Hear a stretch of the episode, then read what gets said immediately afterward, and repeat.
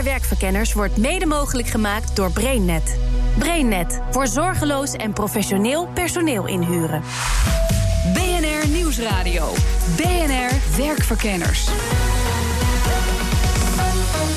Of je nou taxichauffeur bent, of in een callcenter werkt, of zelfs accountant bent.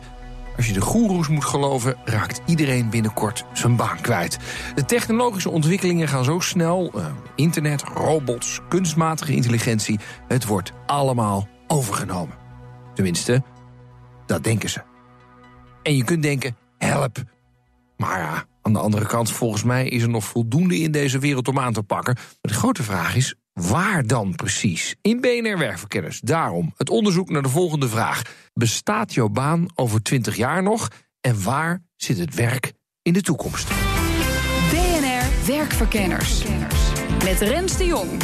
Voordat ik naar toekomstige banen kijk, eerst even een blik op die van nu. Eh, waar is op dit moment nou veel vraag naar?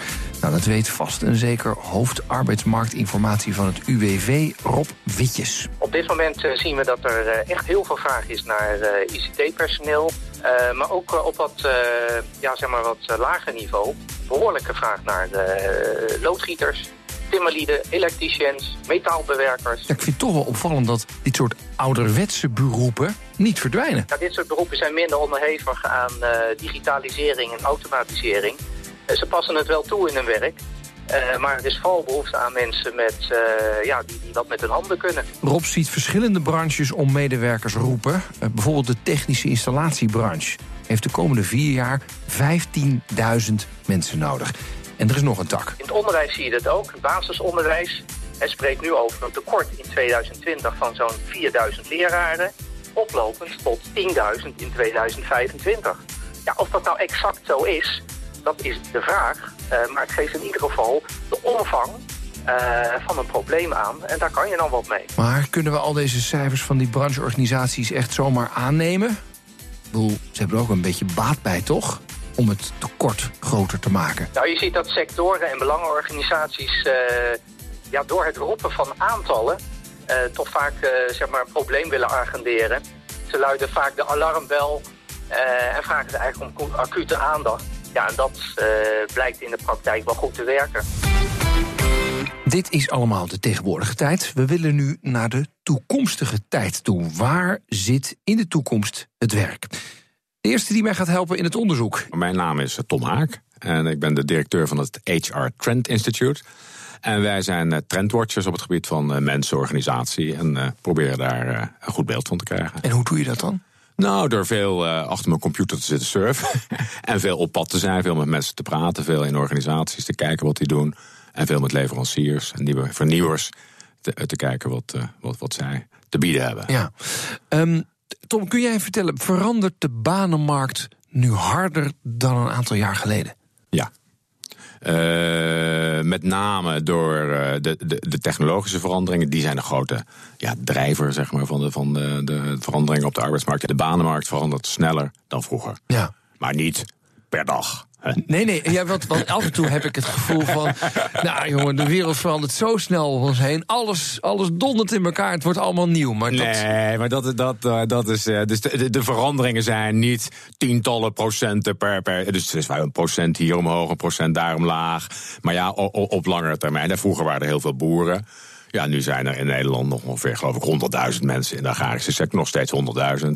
Eh, maar vroeger waren we af. allemaal boer. Ja. Ja, maar gaat, eh, want die transitie van boer naar dienstverlener, Ja, ja. eh, dat heeft 100 jaar geduurd. Gaat die volgende transitie weer zo lang duren of gaat dat sneller? Nou, dat is de, de, een van de, de, de, de, de vragen daar is: hè, komen, er banen, komen er banen in de plaats of verdwijnen er banen?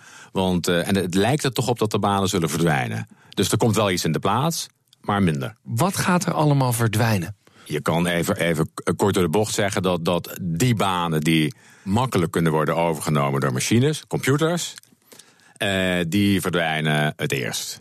Dus relatief simpel werk.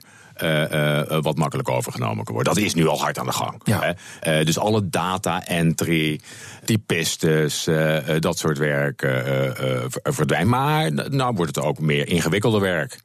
Eh, op termijn bijvoorbeeld eh, mensen die in callcentra werken. Ik ken heel veel mensen die zeggen: ja, maar mijn werk is zo intelligent, dat zal niet zo snel verdwijnen. Dat, dat, uh, ook als je kijkt naar bijvoorbeeld uh, juristen. Er is een heel, heel veel juridisch werk wat redelijk, uh, ja, zeg maar, toch standaard is. En wat door intelligente machines langzamerhand wordt overgenomen. Of in ieder geval ondersteund. dus het begint vaak niet met overnemen, maar het begint, je, je, werk wordt een stuk makkelijker en beter. Waardoor je ook minder mensen nodig hebt om het over om het te doen. Ik heb uh, ook wel eens uh, IBM Watson aan het werk ja. gezien. Ja. Uh, dat is een soort intelligent ja. computersysteem dat ook kan leren. Artificial dat, intelligence. Ja, hè, dus ik, ik, en dat kan lezen. Hè, dat kan, wat is het, 800.000 boeken per minuut of zo, ja. zo. Ja. En die zetten ze nu al in in de oncologie. Ja. Ja. En dan typ je een aantal symptomen in. Die computer zit naast de dokter. Ja. En die computer zegt, nou, die mevrouw heeft dat.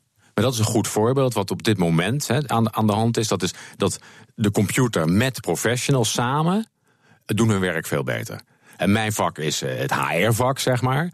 Daar kom ik uit voor. Selectie bijvoorbeeld van, van nieuwe medewerkers kan vandaag de dag veel beter en professioneler dan in het verleden. Omdat je heel snel gebruik kan maken van, van ja, de, de analyses die de, de computer. Maar het is, het is en-en. Ik kan mensen beter selecteren, omdat ik gebruik maak. De oncoloog kan beter zijn werk doen omdat hij gebruik maakt uh, van, de, van de computer. Ja. Die neemt het niet over. Ja, als je er zo over nadenkt, is in de toekomst het meer en-en dan of-of om een beetje zo samen te vatten. Verder met mijn onderzoek. Ik heb een nieuwe deskundige gevonden. Ik ben Bas van der Hatert en ik ben gefascineerd door de invloed van technologie op de arbeidsmarkt. Zowel op de manier waarop we gaan werken als het soort werk wat we gaan doen. En daarom heb ik onder andere het boek 10 banen die verdwijnen, 10 banen die verschijnen geschreven. En een van die technologieën heb ik recent verder uitgewerkt. En dat boek heet De maatschappelijke impact van de zelfrijdende auto. Bas spreekt natuurlijk voor zijn onderzoeken veel mensen, ook veel werknemers. En Eén ding valt hem wel op. Ze kijken zo naïef naar de toekomst. Een van de grootste verbazingen waar ik iedere keer naar zit te kijken... en ik kreeg toevallig vandaag weer een persbericht... Uh, 80% van de mensen denkt dat allerlei banen gaan veranderen... en minder dan 50% verwacht dat het zijn eigen baan gaat beïnvloeden. En je lacht, en dat, maar dat is wel de, het probleem, de essentie. Iedereen ziet andermans banen geautomatiseerd kunnen worden, maar die spiegel dat een groot deel van je eigen werk ook, en misschien niet alles, maar als 70% van jouw baan geautomatiseerd kan worden, ben je hem nog steeds kwijt. Want dan voegen we die 30% met drie andere mensen samen. En dan uh, creëren we daar een nieuwe baan voor. Waar je waarschijnlijk de talenten niet voor hebt. Dus over 20 jaar, hoeveel procent heb ik dan een kans dat ik nog steeds dezelfde baan heb? Um, ik gok eerlijk gezegd over 20 jaar een procent of 25. Want gaat het inderdaad zo snel veranderen, die banenmarkt? Um, ik denk sneller dan iedereen die er niet midden in deze technologische wave zit, verwacht. Kijk naar bijvoorbeeld de zelfrijdende auto. Die zal er rond 2020, 2021 gewoon zijn. Mm -hmm. Dan hebben we in een hele korte tijd, zeker hier in Amsterdam, geen taxichauffeurs meer nodig. Dat gaat een enorme impact hebben op werkgelegenheid, op het soort werk wat wij doen. Um, als je ziet hoe de snelheid van zelflerende algoritmes en, en al dat soort technologieën gaan, is dat zo enorm dat de meeste mensen het niet kunnen bevatten. Dus jij zegt eigenlijk, um, de techniek gaat zo snel. Uh, daar hebben wij normale mensen eigenlijk heel weinig beeld van. En daardoor gaat ons werk ook ontzettend veranderen. Ja. Nou heb ik laatst een professor gesproken, die uh, onder andere in Twente professor is, onder andere op zelfrijdende auto's, die Rens. Ik zeg, wanneer is de zelfrijdende auto er? Zei ze, uh, dat je zonder rijwijs op de achterbank kunt gaan zitten. Ja, oké, okay, zegt ze, sorry, hate to break it to you. 2080 is hij er pas. Want iedereen gelooft de hype. Zitten wij niet ontzettend op die technologische hype? Maar zie je eigenlijk alles heel rustig veranderen? Ik vind het een interessant, uh, interessante uitspraak. Uh, het interessante is namelijk dat er zijn een aantal professoren die dat vaker zeggen. En als ik hun historische voorspellende waarde heb gezien, dan weet ik niet wie dit is geweest. Maar dan is die meestal absoluut uh, incorrect. Er is bijvoorbeeld een, een, een professor uh, aan MIT die in uh, 2004 nog schreef dat de zelfrijdende auto inderdaad een utopie was, maar hij rijdt nu gewoon. er zijn al zelfrijdende auto's. Ja, Niet- op een snelweg, hè? Op een snelweg en je moet er de hele dag bij zijn. En, en jouw analyse is namelijk, eh, als hij helemaal zelfrijdend is, hebben we geen taxichauffeurs meer nodig. Wat je nu in die zelfrijdende auto's ziet, is dat je het makkelijker hebt. Maar als die auto het een beetje moeilijk vindt, moet je nog steeds ingrijpen. maar steeds minder vaak. Ja, maar ja, Ehm, je- we- als, maar je niet rijden- 100, als je niet 100% zelf rijdt, heb je altijd iemand in de auto nodig en heb je dat, baan, heb je dat werk nog. Eens, eens. En dat, daarom zeg ik ook niet dat die morgen er is. Kijk, de zelfrijdende auto rijdt nu in steden als Boston, San Francisco, voorsteden van Parijs, Genève. Het aantal eh, keren dat wordt ingegrepen zie je gewoon maand na maand dalen. Bij gelijkblijvend aantal kilometers. Dat is die zelflerende, eh, eh, zijn die zelflerende algoritmes.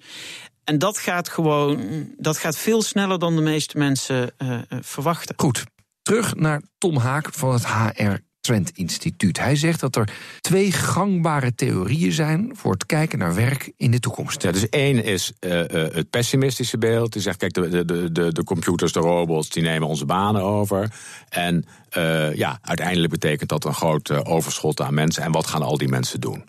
Eh, daaraan gekoppeld is dan ook nog het beeld van eigenlijk ontstaat er een tweedeling in de, in, in de samenleving. Die mensen die het allemaal wel kunnen volgen, want eh, die intelligent zijn en creatief. En die mensen die vroeger eh, ja, werk deden, relatief simpel werk, en, en dan straks geen werk meer hebben. De tweede school is. Ja, dat is, de, de, wereld is, de afgelopen, is, is, is een paar keer goed veranderd. En eh, dat heeft zich toch weer opgelost. Eh, eh, en en de, de, de- ja, de mens is creatief en intelligent en aan, hij kan zich heel goed aanpassen aan nieuwe situaties. Dus we kunnen het niet precies voorspellen, maar het gaat zich weer ten goede oplossen. Ja, en welke theorie hang jij aan? Ik hang de tweede aan. Waarom? Ja. Dat is wel Eh, om- prettiger. Ja, dat is, dat is sowieso prettig. Ja, maar ja, de vraag is. Dat is allemaal leuk, hè? Dat, dat verkoopt goed, kan ik me voorstellen. Maar ja, aan de andere kant... je moet het ook een beetje Maar, onderbouwen waarom ja, je de tweede pakt. En het gaat ook eh, nou ja, het, het verleden is natuurlijk een stukje van de onderbouwing. Mhm. hè. Eh, de, dus toen de stoommachine kwam, eh, ja, eh, en toen, de, de, toen internet eh, eh, kwam, nou ja, begin negentig jaren. Nou, wat een enorme eh, eigenlijk explosie, ook van nieuw werk dat heeft gegeven. En wat, wat, hoe de mogelijkheden daardoor zijn gegroeid. Dus het verleden is een onderbouw. En eh, ik, ben, ik ben psycholoog. Eh, dus het zit ook in de menselijke natuur om zich eh, ja, aan te passen. Het is een hoopvolle gedachte. De mens past zich altijd wel weer aan aan de veranderende omstandigheid. Grote vraag is, wat zijn dan die banen van de toekomst? Kunnen we een beetje concreter worden? Jawel, dat kan. Een van de banen waar ik bijvoorbeeld eh, best veel werk in verwacht is eh metallurg, heb ik het genoemd, materiaalkundige. En welke vaardigheden moet je nu al leren om straks klaar te zijn voor die topbaan? Tot zo. BNR Nieuwsradio. BNR Werkverkenners. Hi, welkom terug. Vandaag onderzoeken we waar het werk zit in de toekomst over plus 20 jaar. Ik ben Rens de Jong, leuk dat je luistert. Vandaag praat ik met Tom Haak, directeur van het HR Trend Instituut... en Bas van der Hatert, schrijver van het boek De 10 banen die verdwijnen en banen die verschijnen. Want ja, die technologische ontwikkelingen gaan heel hard. Dus is de grote vraag aan Bas van der Hatert... welke banen komen er nou bij? Nou, ehm, een van de banen waar ik bijvoorbeeld eh, best veel werk in verwacht is metallurg, heb ik het genoemd, materiaalkundige. Ehm, dat heeft te maken met de 3D-printer die eraan komt. Alles wat we op dit moment uit 3D-printers laten komen aan materialen is nooit gemaakt voor de 3D-printer. Wil plastic is niet bedacht met een 3D-print in, in gedachten. Het gevolg is dat we dus nieuwe materialen gaan bedenken die heel specifiek zijn gemaakt voor 3D-printing. En daar gaat een enorme wereld ontstaan. Eh, Ander voorbeeld? Ander voorbeeld is wederom gekoppeld aan diezelfde 3D-printer, is bijvoorbeeld de 3D-designer.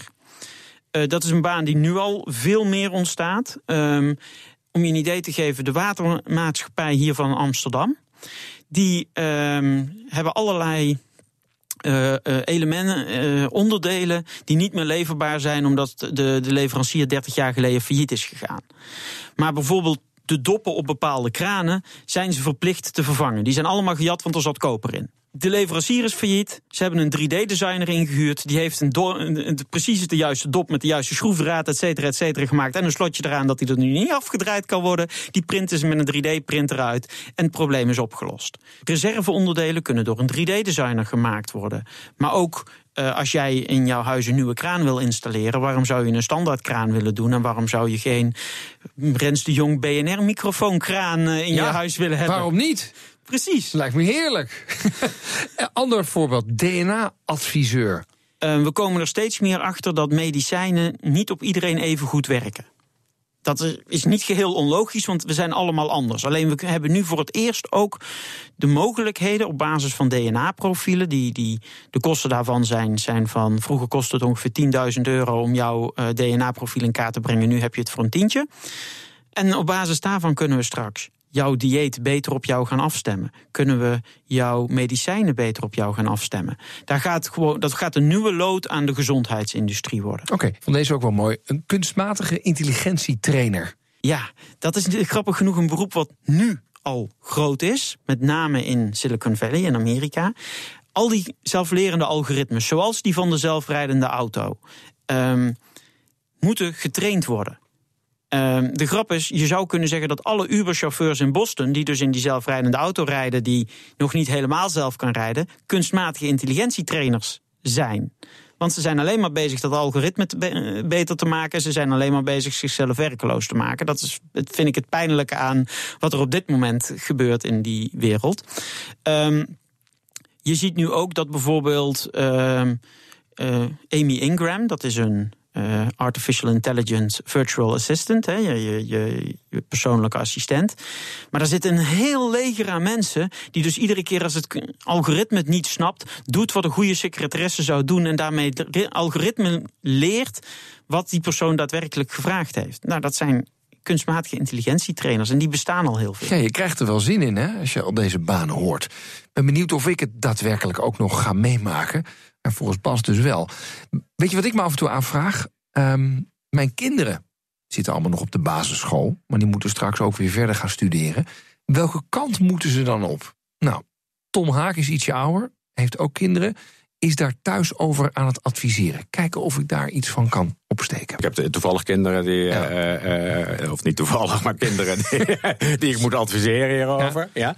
En die, die zeg ik, nou, eh, zorg is goed. Ja, dus een van mijn kinderen, die, die, die, die is er ook heel geschikt voor, die, die eh, eh, doet een HBOV-opleiding. Mijn andere, andere dochter zit in big data. En dus eh, da- dataverwerking. Dus als je, als je goed bent in, in da- dataverwerkings, eh, eh, eh, IT, dat is altijd goed. Internationaal is ook goed. Dus als je een internationale component hebt in je, in je profiel, daar kom je ook verder mee. Ja. En eh, wat ook handig is. Want je, je weet niet hoe.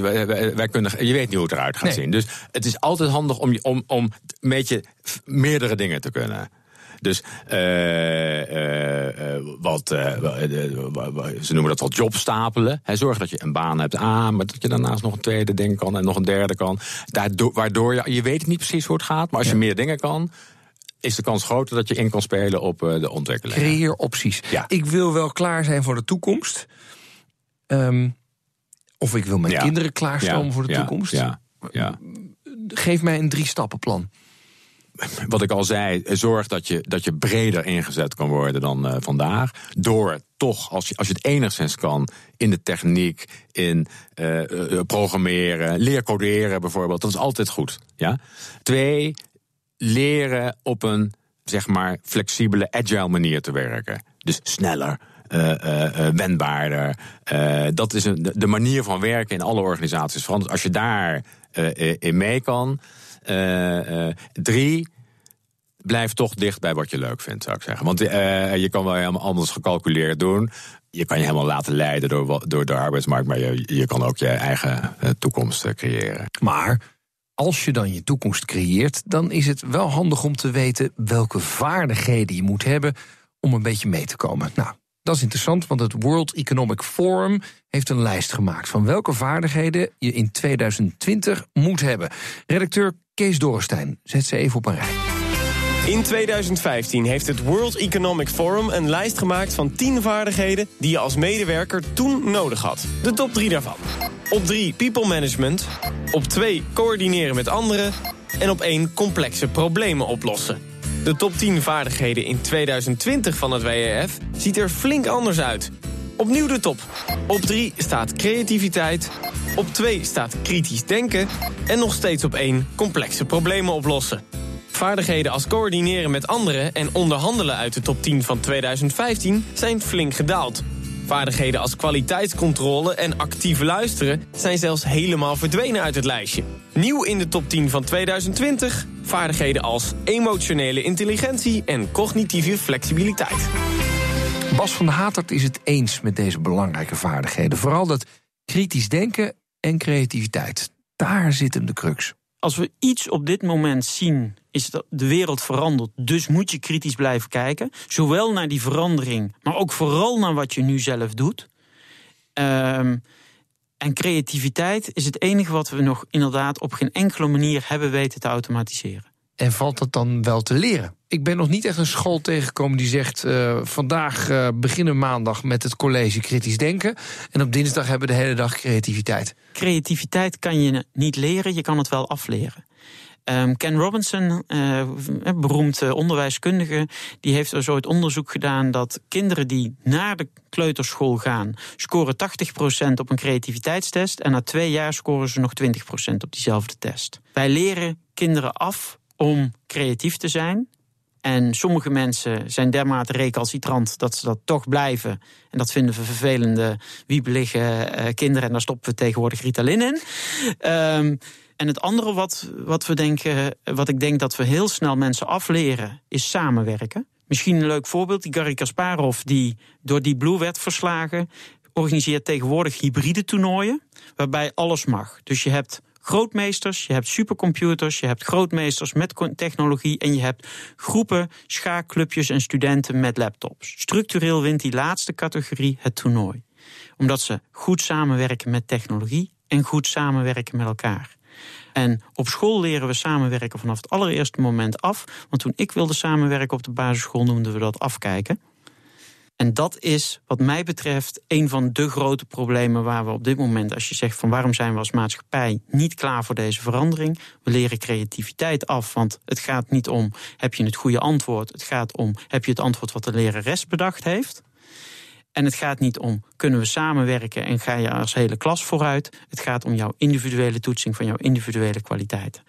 Als we kunnen stoppen met het afleren van creativiteit en van samenwerken, dan is de volgende generatie klaar voor de toekomst. Ja, niet leren, maar afleren dus.